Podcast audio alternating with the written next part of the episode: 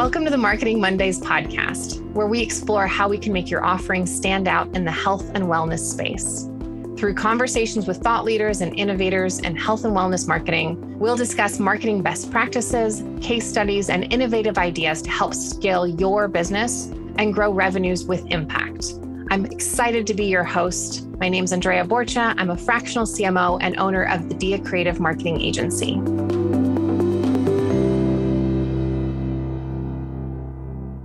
Everyone, and welcome back to another episode of Marketing Mondays. I'm your host, Andrea Borcha, CMO of Dia Creative, a marketing agency that focuses on health and wellness marketing.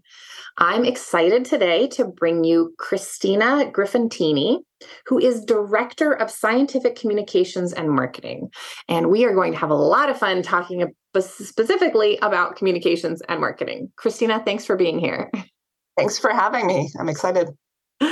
So let's start at the beginning. Uh, how did you find yourself in science, communications, and marketing, uh, specifically like health and wellness and science? Like it's not where ne- necessarily everybody starts their marketing and communications career.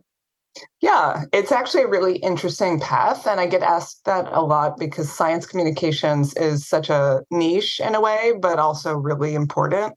Um, so for me, I've always enjoyed writing uh, and science. And for my career, I started down a path of science, working in a lab, realized that it wasn't quite for me. I was much more interested in learning about different kinds of experiments, um, talking about the science rather than doing it. It, it, takes a very long time. You have to have a lot of patience.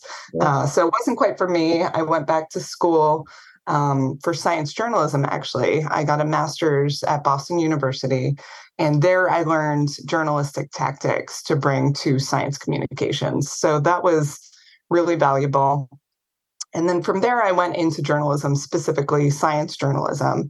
Um, I worked at Technology Review Magazine for a while, and that was a great place to learn how to write journalistically about cutting edge technologies, robotics, biomedicine, um, most journalists will tell you that journalism is pretty grueling. The schedule is intense. Um, it's just a very specific career path. So after I did that a few years, I wanted to shift gears again and wanted to continue to communicate science so I found a niche called public information officer, which is essentially you're communicating science on behalf of an institute.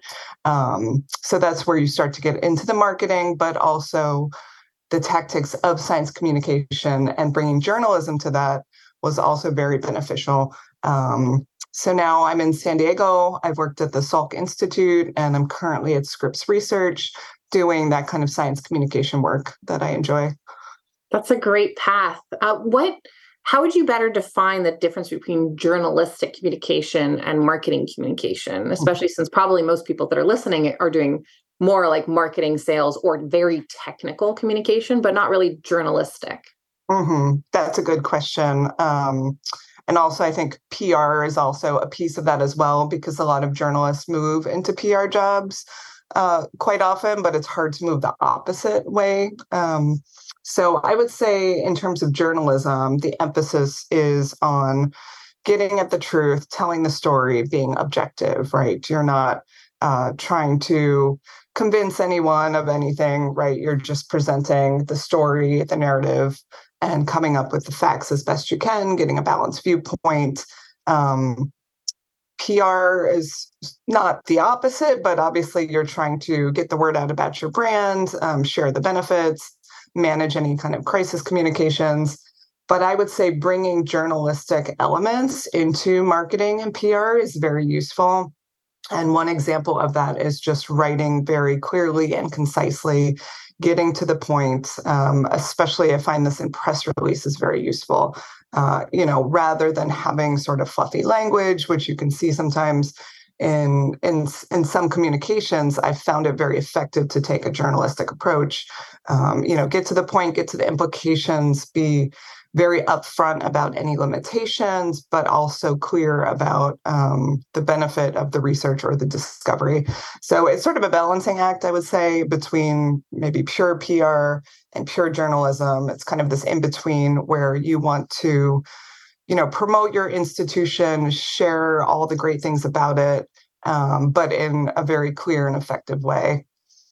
That's really interesting. I, I've kind of been seeing marketing communication kind of skewing that way. Like I feel mm-hmm. like, you know, 15, 20 years ago it was very fluffy. It's a lot of like amazing and revolutionary, innovative. How many things have we heard they're innovative?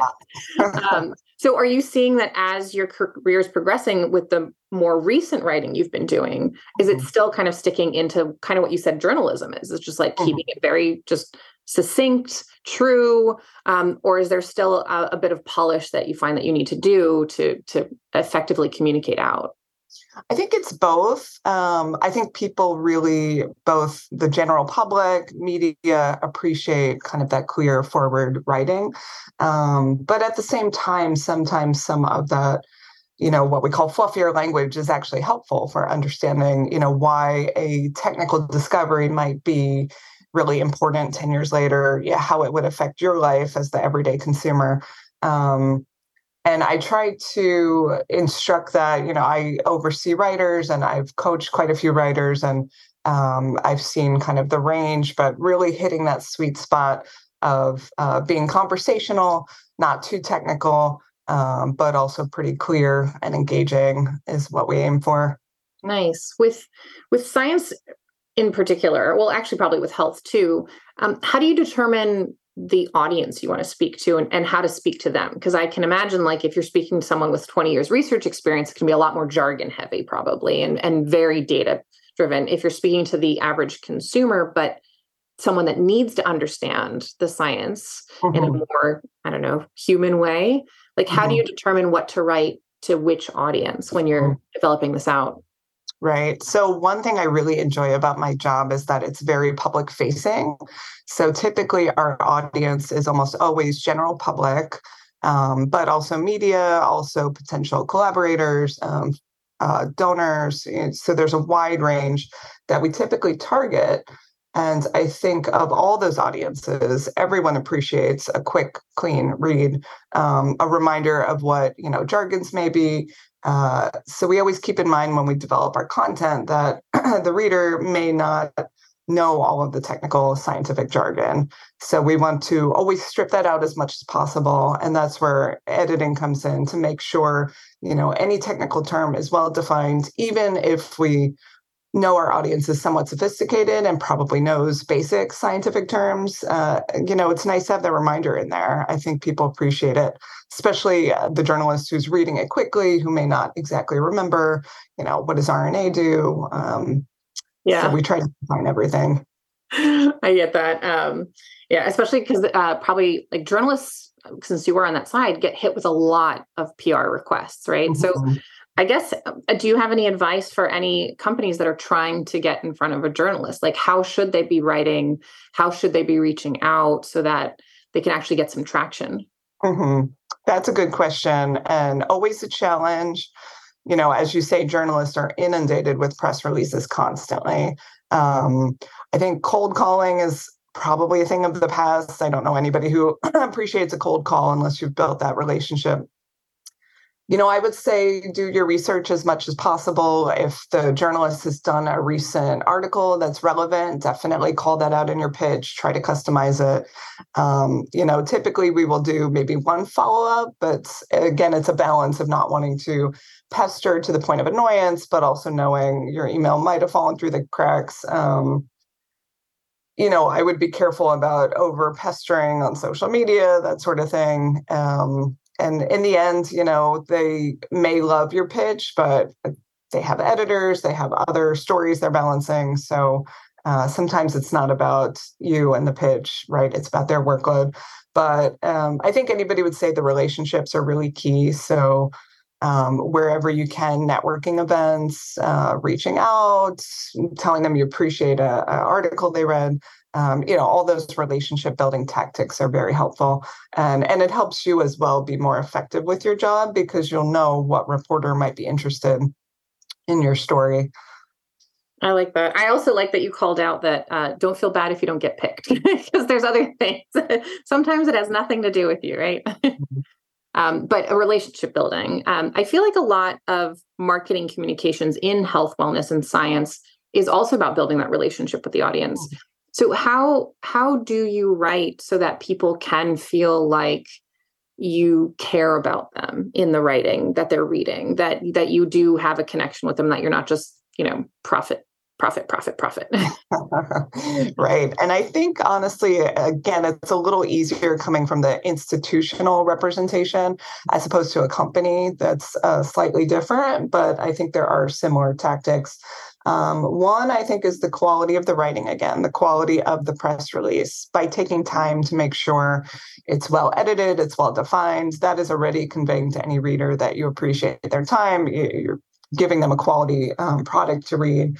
Um, I think stating things in a straightforward way. So, what are the implications of this discovery or product? But also, what are the caveats? You know, what is you know, maybe it's a time limitation, maybe there's more experiments that need to be done. I think presenting that helps build trust. Um, and just being, yeah, straightforward. Yeah, I, that comes back to the not too much fluff. I think everyone's gotten skeptical of fluff. um, when do you think that a company should reach out to a more professional writer or connect and and and start bringing in someone to handle communications um, as they evolve their health and wellness brand if they're if they're a little younger I actually think it's never too early. I mean, presumably, you know, the website would need to go up. You'd want to start your social marketing well before you have any product. Um, and a good writer can help with all of that, especially if they know how to address kind of that external audience. Um, you know some writers have more of a technical expertise which can be very useful for certain kinds of technical writing. Uh, but it's i think important to also know that writing to the public is its own skill. And um, you know technical writers can develop that skill um, fairly easily but it does take a little bit of work to understand you know how do you do a typical press release? What are common social marketing tactics? Kind of that whole realm. Um, yeah, I, I, I always wonder if it's. Uh, I feel like you want to start with kind of like that core writer, somebody that can really tell your story well and and understand your brand and c- connect with your audience, and then you can figure out the nuances of the technical versus the social, versus because those are very different. right. Exactly.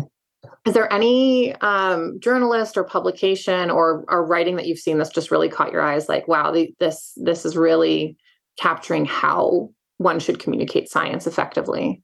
Hmm.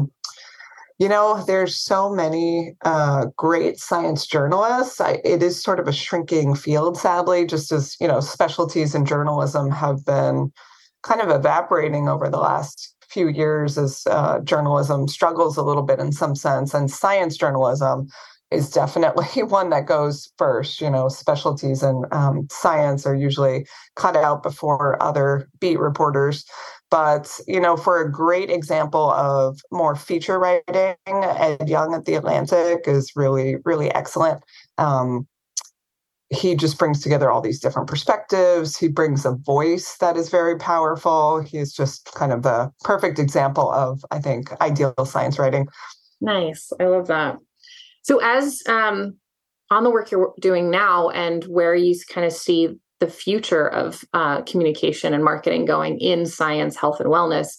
Uh, do you see us skewing in a certain direction? Do you do you see anything that uh, companies, hospitals, et cetera, should be paying attention to as they communicate into the future? Hmm. You know, I think um, the first thing that comes to mind is social marketing and this whole idea of misinformation, disinformation. A lot of companies are trying to figure out how to deal with that. Um, in my work, we do work around infectious disease, we do cancer research, um, we do vaccine research. So we try to become a voice of uh, authority. We try to present correct information all the time, but you know things will be taken and be skewed. And being able to quickly address anything like that, any kind of um, misinformation attempts from others on your work, I think is really important. So having kind of crisis communication plans in place for when you know a viral tweet starts becoming a headache for the company um, and I think a lot of places are thinking about that, uh, but there's almost never too much prep you can do. There's um, uh, it just always seems a risk, and with the shifting social media landscape, it's important to be on top of that.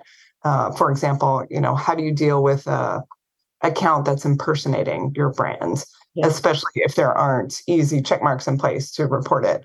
And you know, those are kind of new and emerging questions as well that I think companies need to be thinking about I 100% agree. Social, I think, is has always been a bit of a scary place for uh, health, wellness, science, and I think they avoided it at first, but then it's it's unavoidable. But mm-hmm. for platforms like Twitter, where you're limited to the number of characters, uh, how how do you ensure that something isn't taken out of context, or how, how like what's the process to actually develop out what would be a tweet with an organization that you're in because obviously like legal regulatory get involved like who how does this whole uh, thing work to actually to produce 140 character or less piece of content.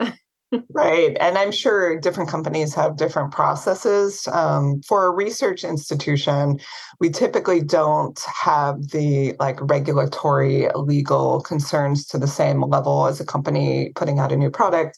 Um, and our tweets can be fairly straightforward like here's our new discovery based on you know the press release uh, headline or first paragraph that has already been vetted and checked you know that's pretty straightforward when it comes to more um, when it comes to a gray area or where there's any kind of concern that something might be misinterpreted then i definitely recommend checking with the legal group, you know, checking with any faculty or scientist or stakeholder who might be involved and just make sure, you know, there are no concerns that you yourself might not have thought of. Um, yeah, definitely. Do you feel like there's either like an obligation or pressure to be on every single social media platform, especially as new ones emerge all the time? Is that like something that anyone in the health and wellness space should really feel like, oh, this is this is just a must? you know?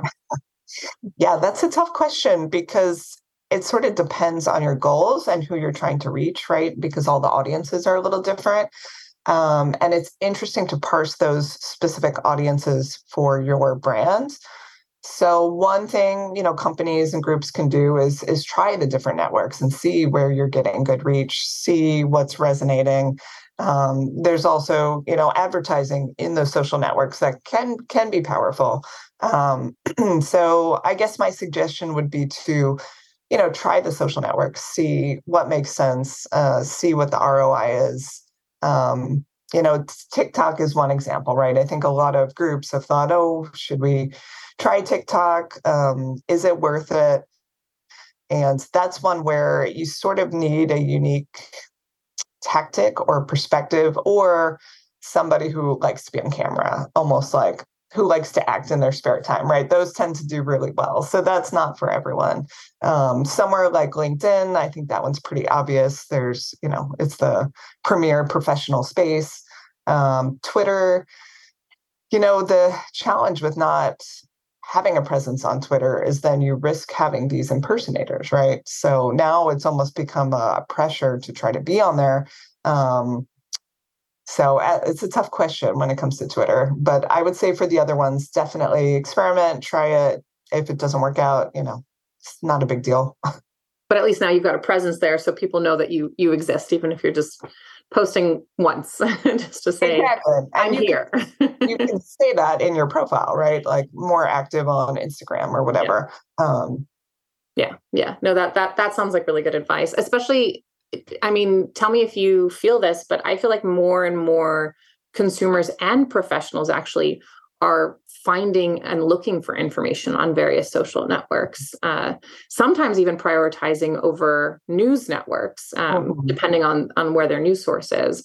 Uh, given that you know it, it, it does feel like you have to have a strong communication strategy across all of these channels. Mm-hmm. So, do you have any advice for anyone that's trying to build out a communication strategy on, you know, both professional communication, like actual articles, all the way through social?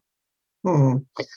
Um, that's a very broad question. Do you mean more like which social networks might fit with their strategic plan or? When any sort of health and wellness organization is trying to plan out their communication, um, what do you think are the absolute must haves? So mm-hmm. they absolutely must have a social strategy, they absolutely must have a press strategy, they must have a website strategy, blog. Like what? What absolutely must be checked off, regardless if they're a small hospital in Idaho, if they're a startup out of Silicon Valley, or if they're a massive research mm-hmm. institution? Yeah, that's a great question. Um, so, as you mentioned, social strategy is key, website strategy, these are kind of the basic building blocks, right? Um, press strategy, uh, crisis communication strategy. A lot of places don't really have that, and you don't want to be building that out, you know, after something's happened. And it can be pretty basic, you know, addressing what happens if there's a disaster at your location, if there's some kind of legal issue, you know, just have those basics, a checklist of what you would do in those cases, because often it's important to act fairly quickly. Um, so, crisis communication plan uh, I would say one thing I've also noticed is important to have that is often an afterthought is um, uh, your spokesperson. So, who, which scientist, which doctor um, likes to be in front of media and is good at being in front of media? And how can you also, you know, help support them and train them? So that is super helpful. And generally, you know, at least more than one in case that first person's not available that will be really essential when you're reaching out to press, especially if they have a quick deadline. Um, so I would probably fold that into the press strategy. And multimedia is also one that ties to social, right? How are you going to acquire assets tied to video, to imagery? You know, those are essential for pretty much all types of communication. Um, you know, are you going to do a podcast? What other strengths can you bring to the communication space and what makes sense for your brand? Awesome. Awesome. Any last parting thoughts for anyone that needs to concern themselves with their communication, finding a good writer, finding a good partner in their communication? Mm-hmm. So, in terms of finding good writers, um, I highly recommend the National Association of Science Writers. There's a lot of freelancers on there.